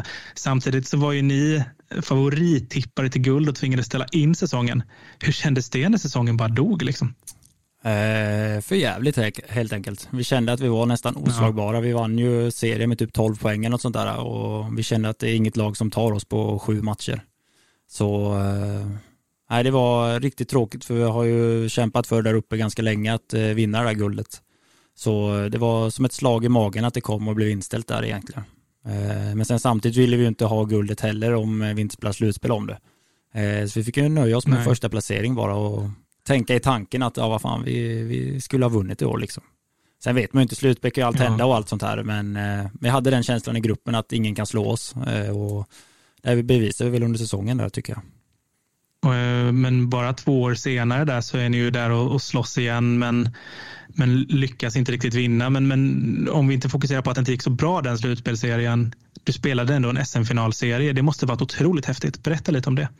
Ja, det var otroligt coolt och hur fansen ställde upp. Alltså det var ju bara som en stor hejaklack egentligen. Alla stod upp, ingen satt ner och bara skrek och skrek och skrek. Så det var Ja, det var magiskt och det var typ eh, pirrade i kroppen nästan mm, hela de där två veckorna som det pågick. Eh, så det var, ja, den känslan hoppas jag jag kommer få uppleva här igen. Så ja, det var helt magiskt var det. Det var kaos överallt. Det var bara hockey, hockey. Man kunde knappt gå ut för då kom det hur många som helst som bara ville prata hockey och bara ville lycka, alltså man skulle lycka till och hur vi skulle tänka, hur vi skulle göra och allt sånt här. Så mm. man, eh, ja, det var bara hockey i sinnet. Jag gjorde inte så mycket annat utan Är, hem, du, är, du, är du lika igenkänd på gatorna i Luleå som här i Oskarshamn? Eh, ja, men det är, det är många som kommer fram och vill prata, det är det. Ja. det, är det. Men det måste ju ha varit då, alltså jag tänker innan vi lämnar just SM, SM-finalserien, kan man säga att det är det största hockeyminne du har eller största hockeyminnet du har? Eh, ja, ett bland dem. Ett bland, bland dem är det. Eh, vi hade ju ett eh, här i Oskarshamn med J20 där, som vi pratade om lite innan här, innan vi satte igång ja. och spelade, när vi gick upp i superlit egentligen. Det var ju typ samma känsla där. Vi mm. Mm slå ut, eh, eh, vi fick ju spela mot Växjö där sista avgörande matchen och vi slog ut dem och de hade med massa A-lagsspelare och allting, men vi körde vårt I20-gäng. Det var ju 91, 92, 93, 94 kull egentligen som var med. Manne var väl 94 som var med mm. och sen var det några 93 eh, men den känslan var också hur, bra som helst liksom. Men sen skulle ju Färjestad skapa ett J20 och då var det bara ett lag som skulle få gå upp sa de. Jag blev nästan irriterad när jag pratade om det. För de hade sagt att Växjö inte skulle få gå upp. Eh, men så gick ju deras A-lag upp i SHL ju och då får man en gratisplats. Mm. Eh, så de gick ju upp ändå fast vi hade slagit ut dem och egentligen gått upp. För sen slog vi ut eh, Troja Ljungby som var uppe, då slog vi ut, de kom ju därifrån. Och då egentligen ska man gå upp, men då fick vi spela ytterligare en match mot Björklöven, bäst av två. Eh, men den tyvärr torskade vi då, eh, där uppe i Umeå. Eh, så vi, vi, fick inte gå upp fast vi hade gått upp egentligen. Eh, så det var, nej, det var hemskt just då där och då. Men då hade man också den här känslan som vi hade i SM-finalen, liksom att wow, vilken, fan vilket pirr det är i kroppen liksom. Det, då verkligen älskar man hockey på det sättet. Nu måste vi ändå eh, närma oss då, för förra säsongen, det var ju som att liksom ödet förde ihop de här två klubbarna nu då som du har i ditt hjärta, Luleå och Oskarshamn och så blev det givetvis en slutspelserie mm. mellan de här två lagen. Jag är så nyfiken, hur var det för dig? hemskt, det var hemskt. Jag kunde knappt spela första matchen, det var, jag var så bedrövlig. Det var mycket pucktapp och mycket tankar i huvudet som flög igenom, men eh, jag kunde ordna upp det här nere sen ändå, då kunde jag spela bättre, men eh, där var det ju egentligen, man ville ju att båda lagen skulle gå vidare. Ja. Det var hemskt att vi fick ställas mot mm. varandra, men jag hade det på känn att någon gång kommer det ju hända liksom, sådana här viktiga matcher att vi ska möta varandra. Eh, så drog vi ju längsta strået där fast vi kanske inte var jättevärdade egentligen. IK var ju bättre upp hos oss men vi kunde ta igen och vinna den. Sen första matchen här nere var ju vi egentligen bättre än IK men IK vann. Eh, och sen sista matchen var ju vi bättre under serien men de tog ju, de var ju bättre i övertiden och hade tryck och kunde avgjort där typ fem, sex gånger kändes som de hade öppna mål och allting men så får vi en slumppuck som går in egentligen. Eh, så det var en häftig serie, en jämn serie som var rolig att spela men samtidigt mycket känslor. Det var ju en, ett otroligt märkligt mål. Jag satt precis den här eh, lobb, ja det var ju inget skott, det var liksom bara en lobb som studsade som en studsboll ungefär. Den ja, bara typ. stack iväg och ändrade riktning. Mm. Otroligt märkligt. Ja, verkligen. Så det var, äh, det var häftig upplevelse men en hemsk upplevelse på något sätt. Det är eh, små marginaler i ishockey kan Verkligen. man ju gott konstatera. Då fick man ju också känna på publiken här nere i slutspel också. Den var ju också helt magisk. Så det var också ett jäkla tryck. Ja, de var ju de var aldrig tysta. Nej. Så det kommer bli skitkul i vinter att känna på det. Och vara på rätt sida äntligen. Men man blir också så nyfiken på nu då för att vi pratar det här hemvändandet och du pratar publiken. Alltså den eh, upplevelsen som jag tror väntar eh, hela laget men framförallt dig när du ska skrina ut där första matchen. Givetvis mot ditt gamla lag. Ja, det är... Är det någonting du går och liksom laddar upp redan nu för? Ja, jag laddar mentalt göra om ja. kvällarna. Och bara hur jag ska tackla uppgiften. Men jag tror att när man väl, när det är match där så kommer det vara mycket, mycket känslor och mycket fjärilar i magen och allting. Jag ska bara försöka få bort allt det. Ja. Då ska det nog lösa sig. Men det är, det är typiskt det är att det ska ju... bli så, men det är skönt att dra plåstret med en gång kanske. Ja, det kanske är lika ja, bra det. det är lika bra. Och det är roligt för alla fansen tror jag också, att det blir en extra nerv i, i en sån här match. Ja, det är premiär mot gamla laget och ja, ja. vad kan gå fel? nej, nej, nej. Nu är vi egentligen framme vid den där stora, stora frågan. Hur kom beslutet att flytta hem? Eh, ja men det var ju egentligen det var det bara två lag det handlade om. Det var mycket skriverier i media och allt det här vad jag skulle. Men eh, det var ju hemma i alla fall, jag och frun pratade mycket om att antingen är vi kvar i Luleå eller så flyttar vi hemåt liksom. Eh, så föll väl valet på att flytta hem eh, med tanken på barnens skull och för framtiden egentligen. Och att eh, jag vill ju spela i Oskarshamn. Och jag var med på den här resan som har påbörjat för jag har ju nästan mått dåligt där uppe i Luleå för att inte varit med på resan liksom och fått vara med och etablera IK på SHL-nivå. Så nu äntligen så är jag här. Så det ska bli hur roligt som helst. Det tycker vi också. Du är så välkommen hem Oskar och det är en hel stad som vi verkligen står upp som en samlad eh, varelse och bara överlyckliga över att du kommer tillbaka. Frågan som jag tror alla undrar över i den här hockeytokiga staden är Eh, du som har lite inside info, hur, hur känns laget i år nu inför liksom nu försäsongen är slut? Vad, kan vi, vad har vi att se fram emot uh, nu när, när säsongen drar igång? Det är väl egentligen påbyggnad av förra årets succé egentligen skulle jag säga det. Det är många skickliga spelare som har kommit in, eh, många små, rappa, ah, aviga spelare som ja, gillar att leka hockey om man säger så, som IK har varit så fantastiska på de senaste åren. Eh, så det är väl egentligen det man har att se fram emot. Plus att vi kanske har en liten eh, bredare trupp än vad IK haft innan. Vi har ungefär fyra kedjor som bara kör och tre bra backpar egentligen och två bra målvakter. Så ja, det är en påbyggnad från fjolårets succé. Så eh, slutspel, dit ska vi i alla fall. Christian Gustafsson skrev ju när ni spelade den här slutspelserien så eh, skrev han om Luleå att ni spelade Ardennerhäst slutspelshockey och eh, IK tror jag han benämnde om det var Hej kom och hjälp med hockey eller Harlem Globetrotter hockey eller något sånt där. Hur kommer det vara liksom de här två kanske olika spelstilarna och akklimatisera sig i? Eh, jag försöker mitt bästa nu på träningar och matcher och allting, men det är, det är tufft att komma in i faktiskt när man har spelat en viss hockey så länge som jag har gjort. Eh, och sen gå från det att spela mer kreativ hockey där man eh, jag egentligen inte får slänga iväg pucken på det sättet som jag är van vid att göra i krissituationer. Så det kommer nog ta ett tag att komma in i, men jag är på god väg tycker jag ändå att komma in i det. Det är två olika spelsystem, alltså nästan ja, natt och dag egentligen. Ja. Så det är roligt att testa på och spela den typen av hockey. Det är, då växer man som hockeyspelare också och får vara med på det.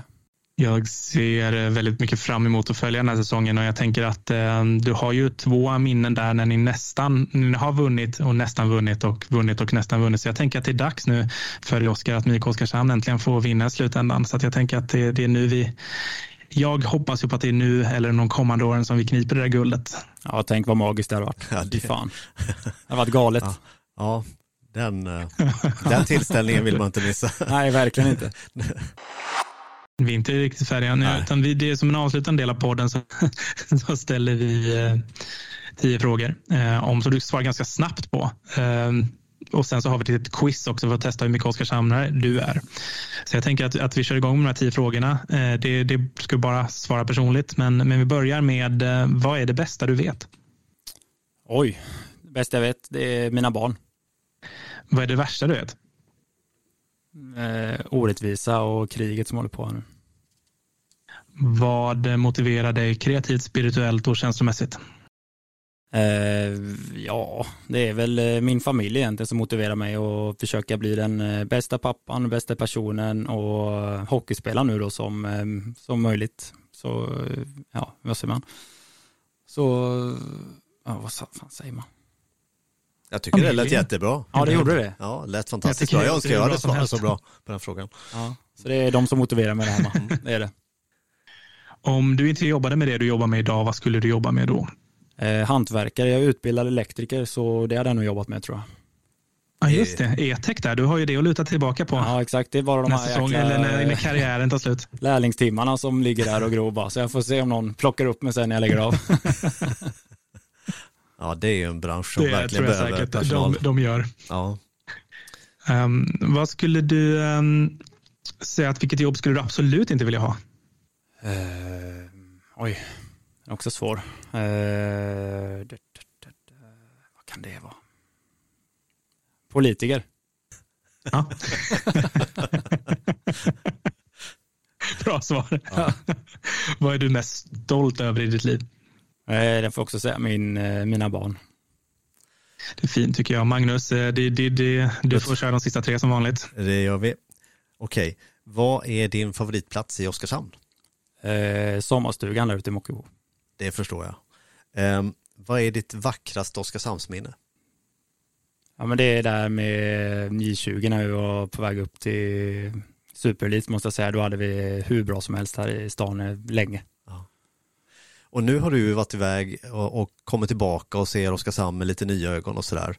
Eh, så nu får du hjälpa mig i mitt jobb. Vad är det vi ska göra mer för att Oskarshamn ska bli en ännu bättre plats? Vad är det vi kan utveckla? Uh, ja, men det, det, finns ju planer på det, men uh, utveckla hamnen lite kanske. Uh, få den lite mer attraktiv med lite restauranger och lite mera ställen att hänga på kanske. Nu har vi fått jättefina vid paddel och innebandy grejerna borta vid hamnen, men även det stora latitudområdet är att man kan förvandla det lite bättre ställe kanske. Mm. Kan bli lite mer attraktivt. Och sen, ja nu när vi är inne på hockey så fixa det här med arenan. Så det marknadsförs ännu bättre för då tror jag man kan locka hit ännu fler spelare och ungdomar som vill komma hit och bli bättre på sport liksom. Mm. Och sen även lyfta upp de andra sporterna. Det var ett fantastiskt fotbollslag också och innebandylag så det finns mycket att hämta också. Absolut. Ett rikt eh, föreningsliv, det har mm. vi verkligen. Verkligen. Ja, men tack. Skär, skärgården får man inte glömma bort heller. Nej. Den, den, men det vet ju alla om att så vi har. Så. inte. Den vet ju alla att vi har. Gotlandsfärjan är bra på det sättet, så den får vi inte bli av med. Nej, men det där med skärgården kommer vi ofta tillbaka till. Ja. Fjärde, fjärde största skärgården i Sverige har Oskarshamn och det vet vi knappt om själva ska jag säga. Mm. Så det är häftigt. Nej, precis. Häftigt. Eh, tack för svaren och eh, kloka punkter om hur Oskarshamn kan bli en bättre plats. Vi kör quizet nu Magnus, eh, innan du behöver rusa iväg här. Jag tänker att eh, du ställer frågorna och jag är domaren. Exakt, du eh, tar på dig romarkläderna nu Kom ihåg att Oskar brukar bli arg och skälla på domarna ganska mycket. Ja, exakt. Ja, det är tur att jag sitter på 35 mils avstånd här. Sen, ja. Det är min fördel i det här, i det här sammanhanget. Ja, jag kommer om tre och en halv timme. Sätter sig i bilen. Ja, jag springer från jobbet. Nej, men så här. Um, poängen är lätt, eh, lätt att förstå. Det är liksom en, första frågan är en poäng, andra frågan är två poäng, tredje frågan tre poäng etc. Du kan få som mest 15 poäng. Uh, får du uh, sex poäng eller fler så är det Oskarshamnare med potential. Då är du alltså godkänd. Får du under är du tyvärr inte godkänd. Nej. 10 poäng, då är Nekta Oskarshamnar och 15 poäng, då är du kvalificerad att bli 12-skildingsgeneral. Så vi får se hur det här går nu. Magnus? Nervöst. Ja, och det är steg... Nej, du inte bli nervös. Du klarar nej, det kommer gå jättebra, Oskar. Eh, och det är stegrande svårighetsgrad förhoppningsvis då på de här frågorna. Det beror ju lite på. Eh, och jag kan ju säga den första frågan kommer ju Stefan bli jättearg om du inte kan. Tror jag. Okej, 2018 till 2022 spelade SVT in en tv-serie i Oskarshamn. Vad heter den? Eagles. Se, har du sett Eagles? Yes, jag har sett eh, hyfsat mycket. Ja, det är bra, bra svar. Han ser lite, han ser lite så här, han tittar lite snett. Det är okej om du inte har sett den. jo, men jag har sett första säsongen alltså. Ja, det är bra. Uh, snyggt, en poäng. Okej, okay, uh, fråga nummer två. Hur många rutschbanor finns det i simhallen i Arena Oskarshamn? När jag var där sist så fanns det, räkna med den lilla i babysimmet eller? Nej, babysimmet. Nej. Under rutschkanorna där? Nej, jag vet två då. Två, ja men det är rätt. Har du ja. provåkt? Ja, jag har provåkt. Vi var ofta där med laget för och åkte lite. Det var ju tydligen SM där och till och med rutschbaneåkning. Om det var förra året. Ja, ja. De håller sån klass till och med. Absolut. Häftigt. Ja men det går bra Oskar. Eh, fråga nummer tre då. Nästa år i juli kommer det ett jättestort evenemang till Oskarshamn. Det beräknas locka mellan 20 till 25 000 deltagare. Vilket evenemang är det? Eh, nu vet jag inte vad det heter med det med hästarna eller? Nej. Är det speedway? Nej. Vad fan. Vad har det nu Det vet jag. Jag, jag, jag skymtade en artikel om det men jag gick inte in och läste. Det gjorde jag inte. Nej. Det, det, där tyvärr, kan... tyvärr, vi kan inte godkänna hästar eh, eller, eller ehm, speedway. speedway. utan det är ju då O-ringen som kommer. Oh, jo, men den vet jag. Ja, den tänkte ni på. Ja, du vi, ska, vi ska hyra ut husen till dem. Var det, ja, det är bra. Eh, grej om. Gör det, de behöver massor bostäder. 25, ja, det blir nog mer snarare 25 000 än 20 000 människor ja. som kommer hit. En vecka. Det, det kommer blir, märkas. Ja, häftigt. Det blir häftigt. Det blir häftigt. Dubbla antalet. Ja, precis. All right. Vi Nu, står på tre poäng av sex möjliga innan vi går vidare på fråga nummer fyra. Kom igen. ja, kom igen Oskar. Okej, den här. Vilken spelare var först med att få sin tröja hissad i taket i Arena Oskarshamn? Vem var först av dem? Eh, Thomas Gustafsson. Ja, men det är ju rätt. Yes! Snyggt. Det är rätt. Jag, tänk, jag tänkte först på han eller Jansson. Ja, Men eh, ja, ja. Ja.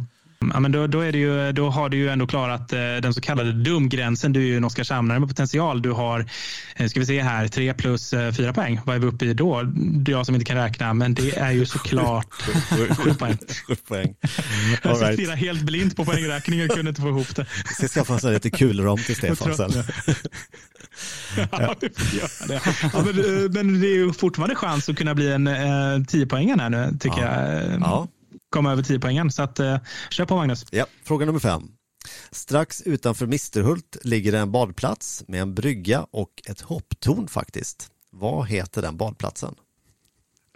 Eh, vad heter den? Har du varit där och badat någon gång? Jag tror inte det. Jag tror tyvärr inte jag varit där. Eh, men jag kör ju förbi där varje dag. Ja, det gör det ja. Mm. Precis. Är det, kan det låta konstigt? Det, börjar på B? Nej, det var på G. Men Nej. eh, uttalas med ett eh, J-ljud kan man säga. Nej, jag kan tyvärr inte. Jag kommer inte på det. Nej, den heter Götemaren. Göteborg, nej det har jag aldrig kommit på. Du får åka dit och göra Jag ett måste dyk. åka dit, ja jag får göra det, jag får göra det. Det var dåligt av mig. Jag har bara varit ute i Gunnarsö jag och Havslätt. Nej. Jag tror du kommer undan med det mesta Oskar, eh, även detta. Hur gick det nu domaren? Jo, men jag tycker ändå att eh, du tar dig härifrån godkänd. Du är en Oskarshamnare potential, vilket vi förstår eftersom du har varit i Luleå i några år. Så jag tänker att kommer du tillbaka till podden om ett år så kommer du, eh, kommer du klara de här eh, frågorna. Så att eh, du är godkänd. Yes, vad skönt. Ja, det känns Jag borde verkligen- tagit O-ringen. O-ringen borde du ha Ja, tagit. det borde jag tagit. Jag har läst om. jag tänkte inte på det bara.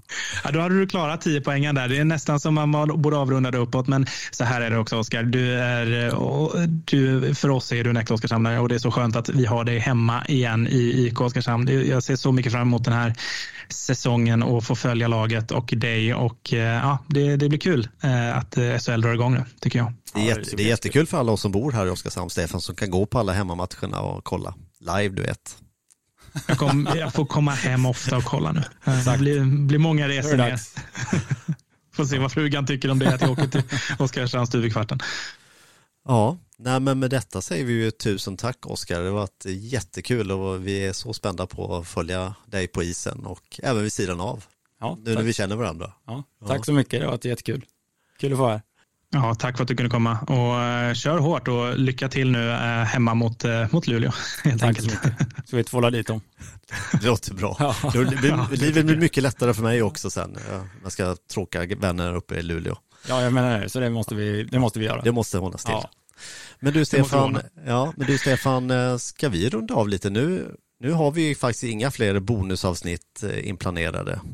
Vad ska vi göra nu då? Nej, precis. Nej, men jag tänker att vi tar lite semester, höll jag på att säga, men det, det får vi inte. Vi har ju våra vanliga jobb, men jag tycker vi sätter oss och spanar på en säsong två och ser till att försöka få in så mycket häftiga gäster som möjligt. Och tills dess så tycker jag vi går och kollar på Oskar när han spelar hockey. Ja, men det tycker jag låter som en jättebra plan och jag är säker på att innan ni vet ordet av så, så hör ni Stefan och mig snart igen med nya eh, avsnitt planerade. Så tack så länge så hörs vi snart igen hoppas jag. Tack så mycket. Ha det fint. Hej.